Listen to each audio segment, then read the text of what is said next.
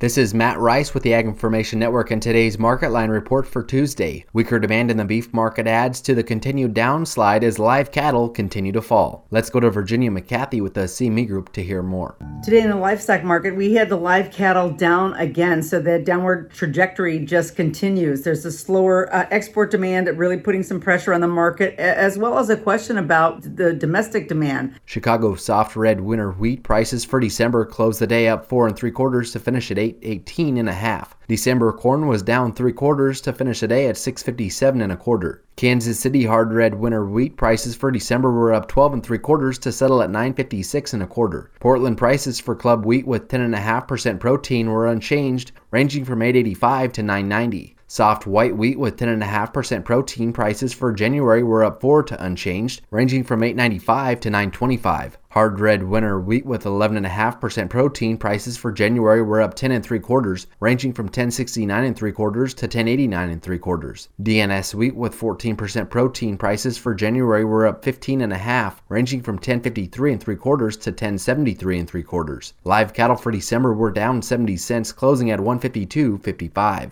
January feeder cattle were down 87 and a half cents to finish the day at 179.45. December class 3 milk was up 20 cents to settle at 21.78. Thanks for listening to the Market Line Report. This is Matt Rice.